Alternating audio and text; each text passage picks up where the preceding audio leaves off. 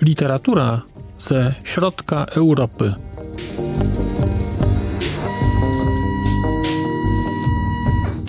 Podcast około książkowy.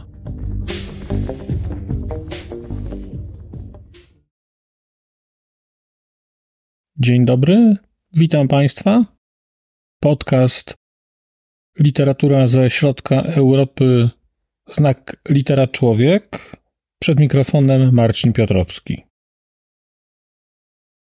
Dzisiaj pojawiam się u Państwa wezwany, wyzwany, wezwany, wezwany przez Igora z kanału Graf Zero Vlog Literacki.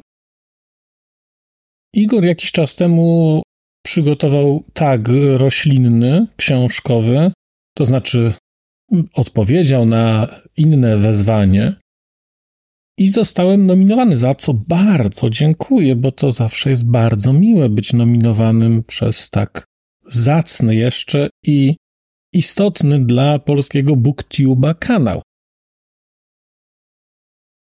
No więc tak roślinny i cóż, trzeba chyba pomału zaczynać. Zamiokulkas. Zamiokulkas czyli roślina, czyli książka, to jakaś roślina jest nawet pewnie zielona, niewykluczona. Książka, w której bohater jest lub udaje macho. No i zastanawiałem się, jak tu podejść do tematu, i uznałem, że albo grubo, albo wcale. No to proszę bardzo. Mamy tutaj trzytomowe wydanie dzienników Józefa Goebbelsa, wydane przez Bellone.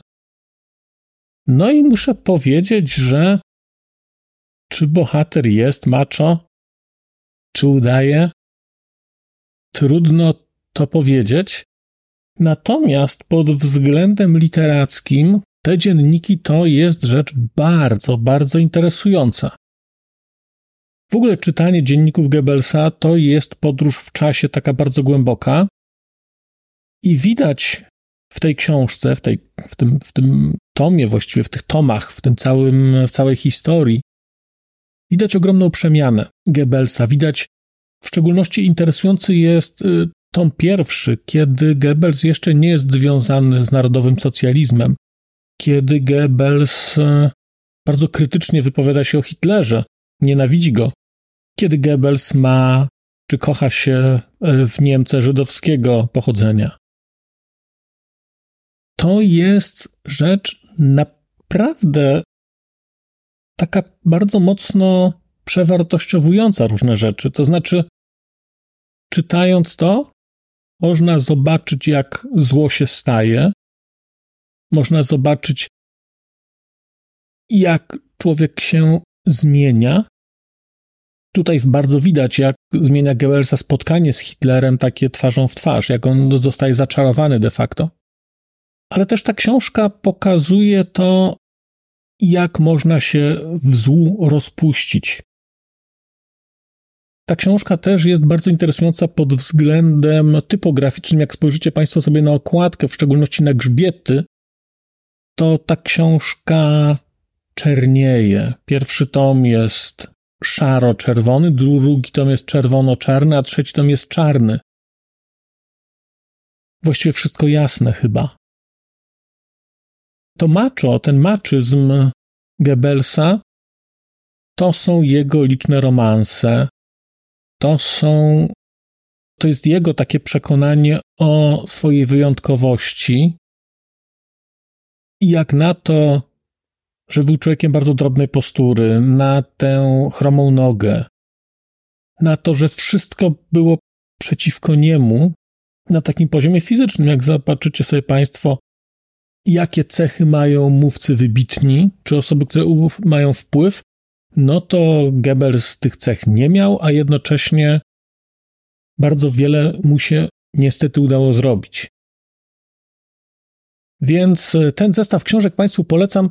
To jest naprawdę ultra interesujące, zwłaszcza kiedy czyta się historie dotyczące Polski. Na przykład dowiaduje się, jak Goebbels był zachwycony, zresztą nie tylko Goebbels, w ogóle wierchuszka nazistowska, jak była zachwycona postacią Piłsudskiego na przykład, jak odbierali jego śmierć, to jest tutaj pokazane, bo to są zapiski.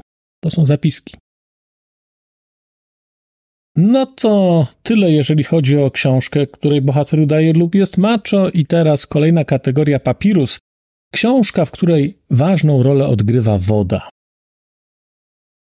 No i tutaj myślę, że zacznę od książki Roberta Messi Stalowe Fortece.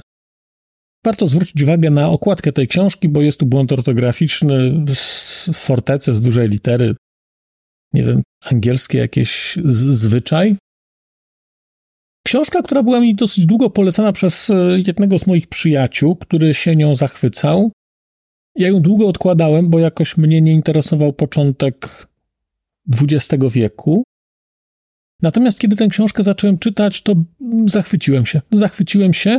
To jest pierwszy tom. Stalowe Fortece to jest pierwszy tom, to są cztery tomy takiej opowieści o marynarce początku XX wieku, to jest historia z jednej strony pewnego wynalazku, pewnego odkrycia, pewnej idei, idei pancernika. Tutaj chodzi o pancernik Dreadnought. Pancernik, który po zbudowaniu przewartościował całkowicie koncepcję wojny morskiej, ale tak naprawdę opowieść o pancerniku, opowieść o tym, jak on został zaprojektowany, jest przyczynkiem tylko do opowiedzenia historii wieku XIX, do pokazania Wielkiej Brytanii, Niemiec, końca XIX, początku XX wieku, do opisania zwyczajów marynarki brytyjskiej, jeszcze tej żaglowej. Książka jest fascynująca. Jest fascynująca, dlatego że ona jest niby o technice, ale tak naprawdę jest o ludziach. Ta książka wprowadzi Państwa w te domy panujące pod koniec XIX, na początku XX wieku, w arystokrację, w strukturę władzy w Wielkiej Brytanii, a jednocześnie cały czas jest tutaj obecny ten wątek historyczny i jest to świetne. I jest to świetne. Ja przeczytałem wszystkie cztery tomy z tej serii, natomiast później pojawiają się już wątki takie typowo wo wojenno-morskie, jeżeli to Państwa nie interesuje, no to może być nudne. Ale ta część pierwsza, Stalowe Fortece, to jest y, absolutna rewelacja. I to jest okładka, która jest, wydaje mi się, mocno dystansująca, bo mam wrażenie, że to jest książka, która mogła być znacząco szerzej czytana. A okładka mówi, że właściwie to jest o statkach i o wojnie, a tymczasem, no trochę tak, ale coś jest zupełnie innego. Ta woda i to może to jest jeszcze rzecz e, dosyć istotna dla mnie, bo ja tak naprawdę wojnę morską zrozumiałem dopiero po lekturze II wojny światowej Winstona Churchilla. I to jest książka, właściwie cykl książek, gdzie woda odgrywa rolę ogromną, bo ja w ogóle interesowałem się kiedyś marynarką wojenną, II wojną światową. Rozpoznawałem tam nawet sylwetki statków. To było dla mnie interesujące. Ale dopiero książka Churchilla spowodowała, że zrozumiałem, czym ta wojna była, bo jest to spojrzenie bardzo strategiczne, a jednocześnie spojrzenie i osoby prowadzącej kraj na wojnie, ale też pierwszego lorda admiralicji przez długie lata. Osoby, która wymyślała, literalnie wymyślała rozwiązania konstrukcyjne dla statków, wtrącała się w procesy budowy. Dopiero tutaj zobaczyłem u Churchilla, czym jest proces budowy okrętu, jak to jest złożona rzecz, ile historii jest dookoła, jak to wpływa na gospodarkę w kraju, ale przede wszystkim jak to wpływa na przebieg wojny. To jest, wydaje mi się, największa zaleta tej książki, bo wydaje mi się, że zupełnie się o tym nie wie, co to znaczy, że wypłynął jeden wielki okręt. Ta książka była świetnym uzupełnieniem dla tych stalowych fortec, bo tam już w stalowych fortecach jest wprowadzana idea wojny morskiej i tego, że jeżeli ma się statek dostatecznie duży, to nic mu właściwie nie można zrobić. U Churchilla jest to pokazane, co znaczy, jeżeli gdzieś wpływają dwa wielkie statki i kontrolują właściwie cały akwent, bo nie można tam niczego bezpiecznie puścić. Znakomite to jest. Ta wojna się tutaj jest pokazana na poziomie strategicznym, kontrolowania szlaków handlowych, coś przez co między innymi Niemcy przegrały wojnę, bo nie mieli tej tradycji. Tutaj Churchill ją pokazuje. Oczywiście druga wojna światowa Churchilla to jest fantastyczna rzecz literacko, przepięknie napisane, pełne anegdot, no, no to jest złoto. Ale te wątki morskie są tu obecne cały czas i bardzo rekomenduję, jeżeli mówimy o książce, w której rolę odgrywa woda, to to. No i mam jeszcze jedną książkę, która czeka, czeka na przeczytanie. To jest Krega Simonsa Druga wojna światowa na morzu. I to po tym Churchillu sobie właśnie tę książkę kupiłem, ale czeka, to jest, nie wiem, ma to 800 stron, czeka i nie wiem, kiedy się doczeka na kolejkę, ale, ale czeka, ale czeka, bo ten temat jest dla mnie bardzo interesujący. Kategoria numer 3. Monstera, książka z dziurami fabularnymi. No to tutaj mam taki zestaw, też trzy tomy. Józefa Sigalina z archiwum architekta. Józef Sigalin to jest bardzo interesująca postać. To był człowiek, który właściwie odbudował Warszawę. Polecam też Państwu przy okazji taką biografię Sigalina, Towarzysz Odbudowy. To jest książka, ten Towarzysz Odbudowy to jest rzecz krótka, natomiast to są te trzy tomy, właściwie cztery, bo jest jeszcze czwarty tom, gdzie są mapy tylko i wyłącznie, mapy i plany Warszawy. To jest opowieść człowieka, który Warszawę odbudował, literalnie odbudował, który zorganizował biuro odbudowy stolicy, który temu biuru przez wiele lat przewodził. I w tej książce, jeżeli jesteście Państwo w ogóle warszawiakami, to ta książka to jest coś niesamowitego, bo mamy tutaj szansę zajrzeć w proces odbudowy stolicy. I rzecz jest z jednej strony ciekawa literacko, bo Sigalit bardzo fajnie pisał, z drugiej strony jest tutaj pełno dokumentów, tu są poosadzane dokumenty. Czytając tę książkę, nagle natraficie Państwo na takie bardzo konkretne sprawozdania ze spotkań, gdzie na przykład decydowano na temat kolejności wykańczania domów przy odbudowywanym placu Konstytucji. I te dziury fabularne tutaj są związane z tym, że te dokumenty, ta historia to jest skupienie się na kilku elementach. Po pierwsze, odbudowy początku i organizacji Bosiu. Później mamy odbudowę mostu Poniatowskiego, później odbudowę Starówki, później budowę trasy WZ. Tak naprawdę są te dziury fabularne, bo książka jest zbudowana wokół zapisków, wokół konkretnych budów. Rewelacyjna rzecz, rewelacyjne to jest. Na dodatek widać też, jeżeli jesteście Państwo z Warszawy, jak bardzo te plany nadal funkcjonują. Kiedy się czyta sporządzone w latach 50., 60., takie bardzo ramowe wytyczne rozwoju miasta i widać, że to miasto nadal się w nie wpisuje. Niesamowite, niesamowita historia i to jest świetnie napisane. Ta książka ma jedną wadę. Kiedy się przeczyta, to właściwie nie ma potrzeby czytania już innych książek biograficznych Sigalinia, a w szczególności Towarzysz Odbudowy jest rzeczą bardzo wtórną, no bo tu są źródła, właściwie tam ta książka jest napisana bardzo mocno w oparciu o to, co tutaj jest. Kategoria kolejna, czyli fikus, książka, która pasuje do Twojej strefy komfortu. No i mam tutaj taką książkę, którą w ogóle od dawna miałem ochotę Państwu pokazać przy jakiejś okazji. Książkę zatytułowaną Visual History of Type. Książkę, która jest sążnista, to jest jakieś 800 stron, wielkiego formatu, i to jest książka, która pokazuje historię typografii. Ale pokazuje tę historię typografii, w ogóle to jest książka, która omawia style typograficzne, różne kroje. Ale zazwyczaj, kiedy czyta się tego typu książki, to kroje są podzielone na rodziny. Na kroje jednoelementowe, wieloelementowe, na różne rodziny krojów.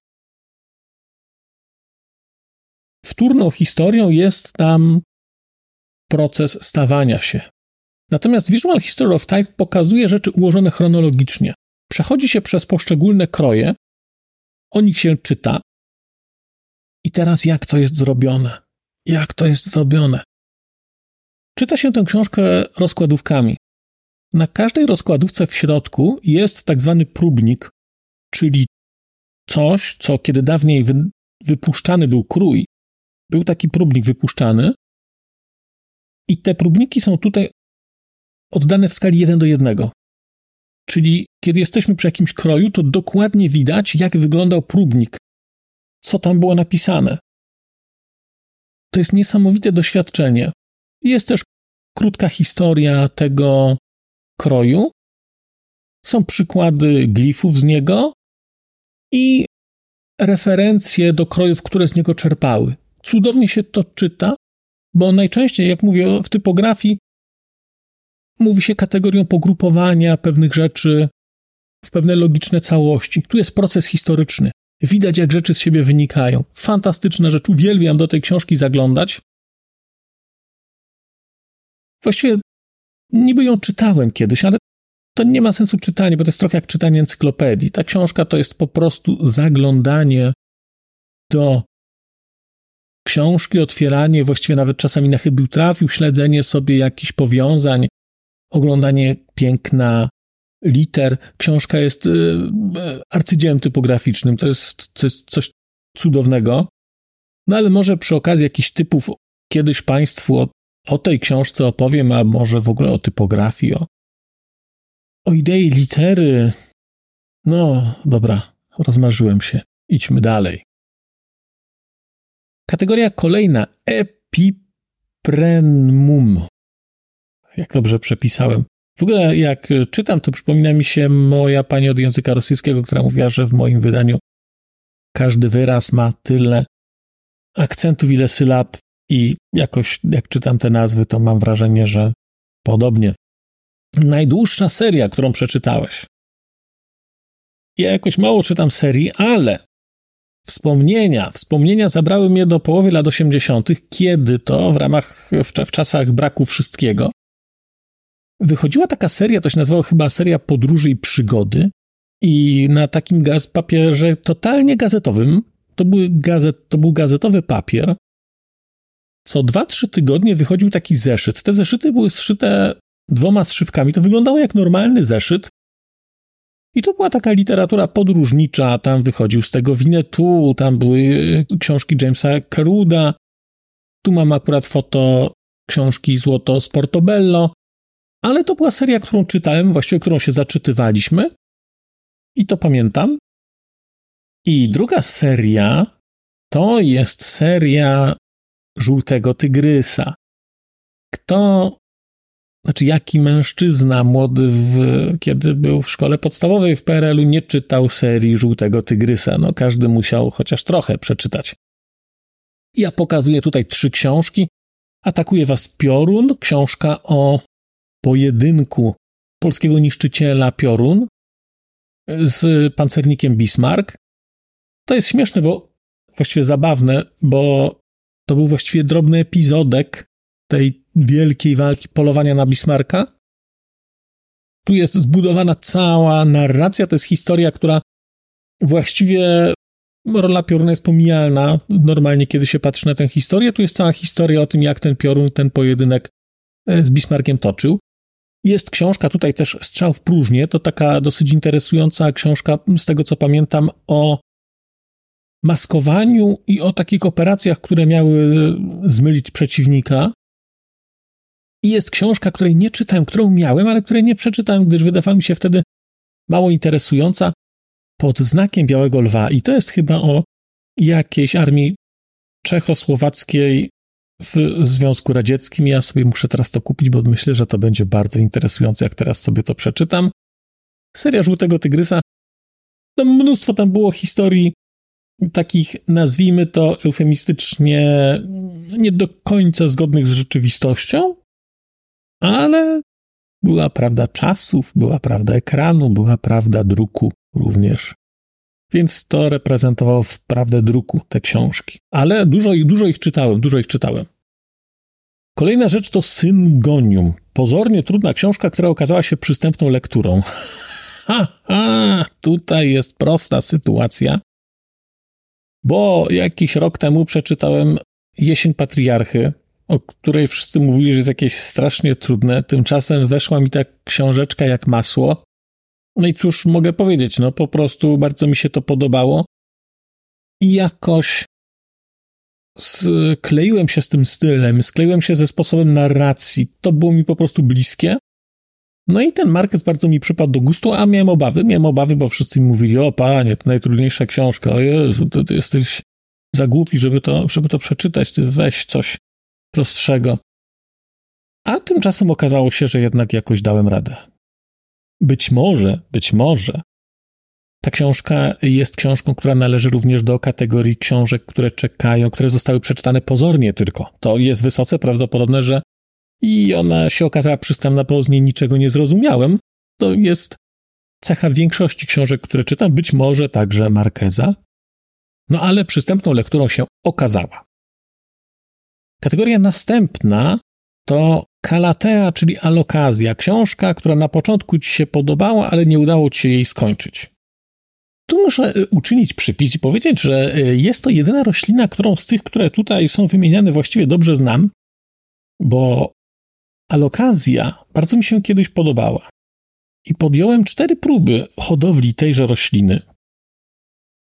Ta roślina zamiera, jeżeli temperatura spadnie tam poniżej chyba tam 17 czy jakoś tak 18 stopni co w czasach centralnego ogrzewania było problemem, gdyż zawsze trafił się jakiś dzień, kiedy się taka temperatura pojawiała. Najczęściej to było w momencie, kiedy był wyłączany, kończył się sezon grzewczy, były wyłączane koloryferki wtedy robiło się na 4 dni zimno. Ta roślina wtedy tak zasusza się i cztery razy tę roślinę wyrzucałem, bo kupowałem nową, liczyłem, że uda mi się to zrobić, prze, prze, jakoś ją tak rozwinąć. Mm, w zeszłym roku dowiedziałem się, że właściwie jak ona tak zamiera, to po prostu się te liście odcina i ona za rok y, powraca, rośnie znowu. Nie wiedziałem o tym. Cztery razy ją kupowałem i cztery razy wyrzucałem. I to bardzo interesujące. Tu jest jeszcze taka dodatkowa historyjka, gdyż miałem tę roślinę w Krakowie, w mieszkaniu, w którym mieszkałem na ostatnim roku studiów. I chciałem ją doświetlać, nawet doświetlałem ją lampką, żeby miała jasno, bo mieliśmy mieszkanie od podwórza i tam było ciemno. Rzecz w tym, że y, nie wiedziałem o tej, tej, o tej temperaturze i ta roślina zamarzła, y, kiedy w, przyszła zima, a myśmy wynajęli mieszkanie bez ogrzewania i kiedy nam zamarzła woda w toalecie oraz pękły rury, to również uschła roślinka. Taki mój kolega, który ze mną mieszka, powiedział: Zobacz, a ty ją doświetlałeś i ona ci nie rosła, a tymczasem już jej nie ma. Być może gdybyśmy ją wkładali do lodówki, podobnie jak wkładaliśmy do lodówki chleb, żeby nie zamarzł, no to byłoby lepiej. No ale pomińmy to i książka, która na początku ci się podobała, ale nie udało ci się jej skończyć. I, to znaczy, nie wiem, czy ta książka mi się podobała, znaczy ja ją bardzo chciałem przeczytać, y, Jorge Cariona Księgarnię. I ja zawsze kończę książki, które zacznę. Ale tej nie byłem w stanie. Nie wiem, znaczy być może to jest książka dla intelektualistów y, i to by znaczyło, że ja do nich nie należę, czyli właściwie byłaby to diagnoza poprawna. Ja nie wiem, dla kogo jest ta książka, ale jeżeli chcieliby się Państwo poczuć stłamszeni, to bardzo ją polecam, bo będziecie czytać i właściwie w ogóle nie będziecie wiedzieć o co chodzi. Tam się będą pojawiać jakieś dziwne księgarnie, dziwne osoby. Trochę jakbym czytał książkę telefoniczną. Y, ja tę książkę jeszcze czytałem wtedy, kiedy się w ogóle nie interesowałem literaturą. Y, wtedy, kiedy dobra książka to właśnie była historia projektowania, filozofia, II wojna światowa na morzu, historia obozów koncentracyjnych, no konkret, konkret. A tu są jakieś odwołania do literatury, głównie jeszcze iberoamerykańskiej. No rozczarowanie było totalne. Nie wiem, czego się spodziewałem po tej książce, ale jakieś opowieści o księgarni, idei księgarni, a tymczasem to są jakieś takie, nie pamiętam, no nie wiem, nawet tę książkę, ta, ta książka mnie tak drażniła, przez fakt, że jej nie skończyłem, że ją nawet oddałem koleżance, która czytała dużo literatury pięknej, to stwierdziłem, mówię, ty przeczytasz może, bo ja nie dam rady. Taka to była historia. Ale kolejna kategoria to książka, która jest bardzo oryginalna, yy, egzotyczna, czyli Begonia maculata. I tu mam trzy propozycje, natomiast egzotykę uznałem, że dam w wymiarze tutaj czasowym nieco. Więc zacznijmy od Gilgamesza, który to epos o Gilgameszu bardzo mi się podobał. Czytałem tego Gilgamesza w przekładzie Schillera chyba, czy Stillera. I to zrobiło na mnie ogromne wrażenie. Ja się wielu rzeczy spodziewałem, ale nie czegoś takiego. Wiem, że tam są duże zastrzeżenia co do przekładu, wątpliwości, czy to jest przekład, czy to jest adaptacja. Nie wiem. Była, by, było to coś, co było dla mnie takim rzeczywiście czytelniczym doświadczeniem. Tak, ta cieniutka książeczka to jest przecież e, tam kilkadziesiąt stron i to jakieś nieduże. Był ten Gilgamesz znakomity, cały czas czekam, kiedy przeczytam go sobie ponownie. O Gilgameszu wydaje mi się, że bardzo ciekawy odcinek jest na kanale Magdy.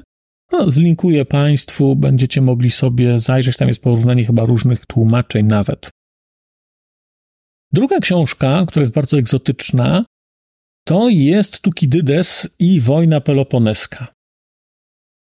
Egzotyka polega na tym, że ludzie tej książki nie czytają, bo wydaje mi się, że to jest książka o starożytnej Grecji i że to w ogóle nie ma styku z rzeczywistością obecną. Ja Tukidydesa przeczytałem, kiedy grałem w Assassin's Creed'a, tego greckiego. To stwierdziłem, że przeczytam Tukidydesa. Podobnie wtedy przeczytałem Odyseję, Iliadę, Kirkę i ileś innych książek osadzonych w realiach świata tamtejszego.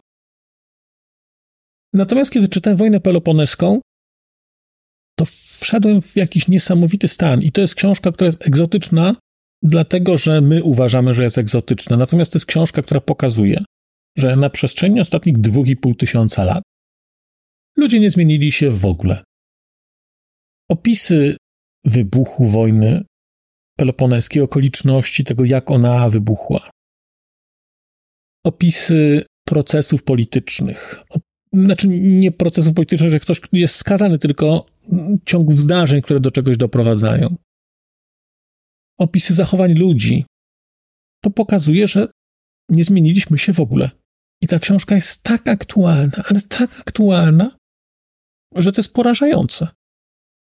I bardzo Państwu polecam. Znaczy, wydaje się Państwu, że będziecie czytać książkę dziwną, w ogóle nie. Będziecie czytać książkę o wojnie, która kiedyś się toczyła, natomiast e, mechanizmy, które do niej doprowadziły i zachowania ludzkie będą dokładnie jak dzisiaj, a jednocześnie no, będziecie też mieć świadomość uczestnictwa w czymś, co ma 2,5 tysiąca lat. No to jest takie bardzo fajne. No, Gilgamesz jest nieco starszy, ale ten, ta wojna peloponeska też swoje tutaj e, swoje tak czasowo waży.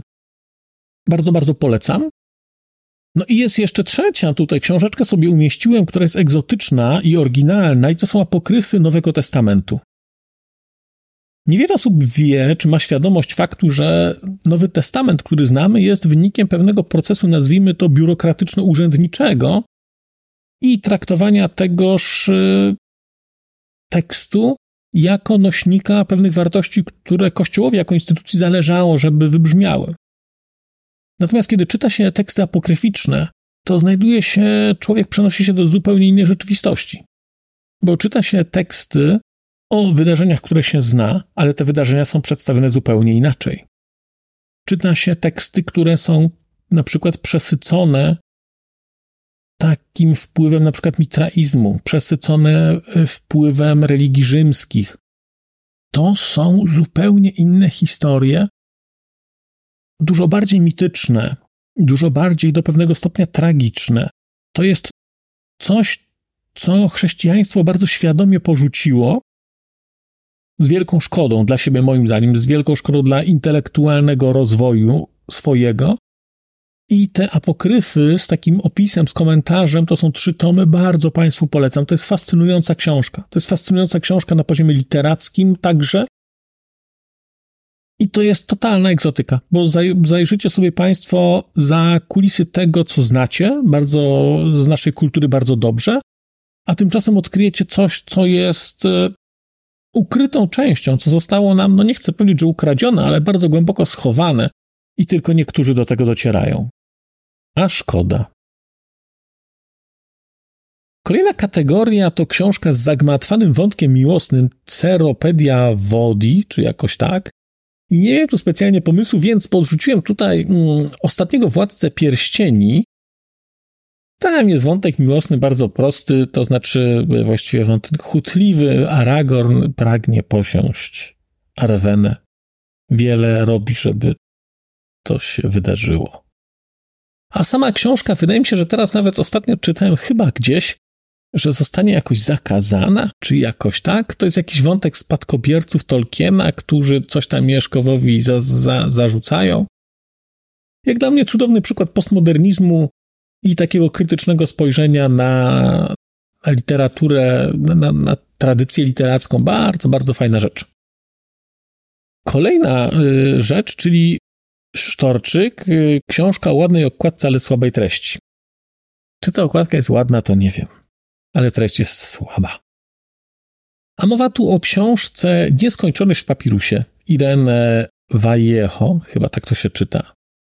Właściwie ta książka ma wszystkie informacje y, kluczowe na okładce, bo tam u góry jest taki dopisek, mm, to właściwie powinno być w takim żółtym trójkącie dawane, że książka dla czytelników tam Harariego i kogoś tam Mary jakieś tam.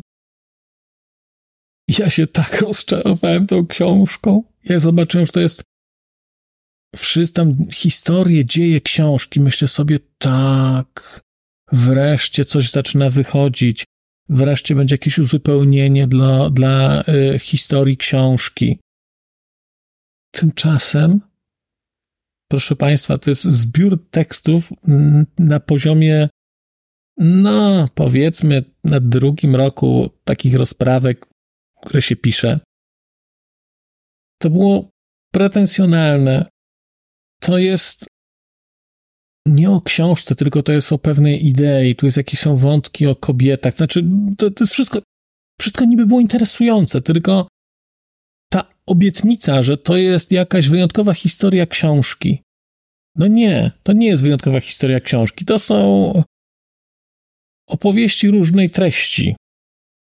Raz jest średniowiecze, takie bardzo, bardzo wczesne, powiedzmy V wiek, szósty albo końcowa starożytność, po czym nagle jest jakiś pasaż, że się przenosimy do jakichś nazistowskich historii, po czym stamtąd przeskok do czegoś, to się nie da czytać to. Znaczy, ja to przeczytałem całe właśnie, bo zmogłem to do końca, ale ja nie wiem po co. Ja nawet miałem taki pomysł, że tę książkę, żeby o tej książce zrobić jeden z pierwszych odcinków mojego podcastu. Jak ją zobaczyłem jak sobie ją kupiłem, a potem zacząłem czytać i stwierdziłem, że nie będę potrafił powiedzieć pięciu pozytywnych zdań. Właściwie nie wiem, o czym jest ta książka. I jakoś odpuściłem, no. Więc, znaczy, czy ta okładka jest ładna, to nie wiem, jest taka se. Ale środek to jest rozpacz. Proszę Państwa, to jest rozpacz. Jak chcecie czegoś o historii książki, to na pewno, na pewno nie tego. To nie. Kolejna kategoria, a to szczepki, to już jest koniec, to jest koniec. No i teraz tak. Kogo ja nominuję? No więc ja stwierdziłem, że pójdę trochę szerzej i nominuję osoby, które nie prowadzą swoich kanałów, które nie są obecne jako twórcy, tylko są osoby obecne bardzo intensywnie w przestrzeni booktube'owej jako osoby komentujące. Więc, szanowne panie, bo to do pań będzie, szanowne panie, zwracam się z uprzejmą prośbą o to, iżby nagrać na telefon nawet swoje odpowiedzi i przysłać tutaj do redakcji, a redakcja z tego złoży odcineczek. Forma nagrania dowolna. I wymieniam teraz w kolejności alfabetycznej trzy osoby, czyli Ania Witarzewska. Aniu, zapraszam, zapraszam. Joanna, Joanno, zapraszam, zapraszam. Na pewno mąż pomoże dacie radę, proszę nagrać ja tu zrobię odcineczek. No i Malwina, Malwino, zapraszam na nagranie, zapraszam na refleksję i robimy. I to będzie nowa jakość w polskim internecie, gdyż wypowiedzą się osoby do tej pory milczące. Cóż mogę powiedzieć? To tyle. Bardzo Państwu dziękuję. Koniec i bomba. no wiadomo co dalej, wiadomo. Bardzo Państwu dziękuję. Y, szanowne y, laureatki nominacji, proszę o to, żeby zająć się robotą, bo naród czeka. I cóż, dziękuję i do usłyszenia. A już zupełnie na koniec powiem, że skoro wysłuchaliście Państwo tego odcinka, to w jego opisie znajdziecie link do serwisu YouTube. W wersji YouTube'owej e, jest miejsce na skomentowanie go. To jest takie miejsce, gdzie można komentować ten odcinek, rozmawiać, zadawać pytania, wymieniać się spostrzeżeniami, do czego Państwa bardzo zachęcam, gdyż udało się już na tym YouTubie zgromadzić trochę bardzo ciekawych osób, bardzo ciekawych komentarzy i trochę stworzyć taką społeczność ludzi rozmawiających o książkach. Też na koniec, zupełnie na koniec, e, poproszę Państwa o wystawienie oceny mi w ramach e, tych platform podcastowych, na których Państwo tego odcinka wysłuchaliście. I nieważne, jaka ta ocena będzie, istotne dla mnie po prostu, że będzie. Tymczasem się żegnam już naprawdę i do usłyszenia za czas jakiś.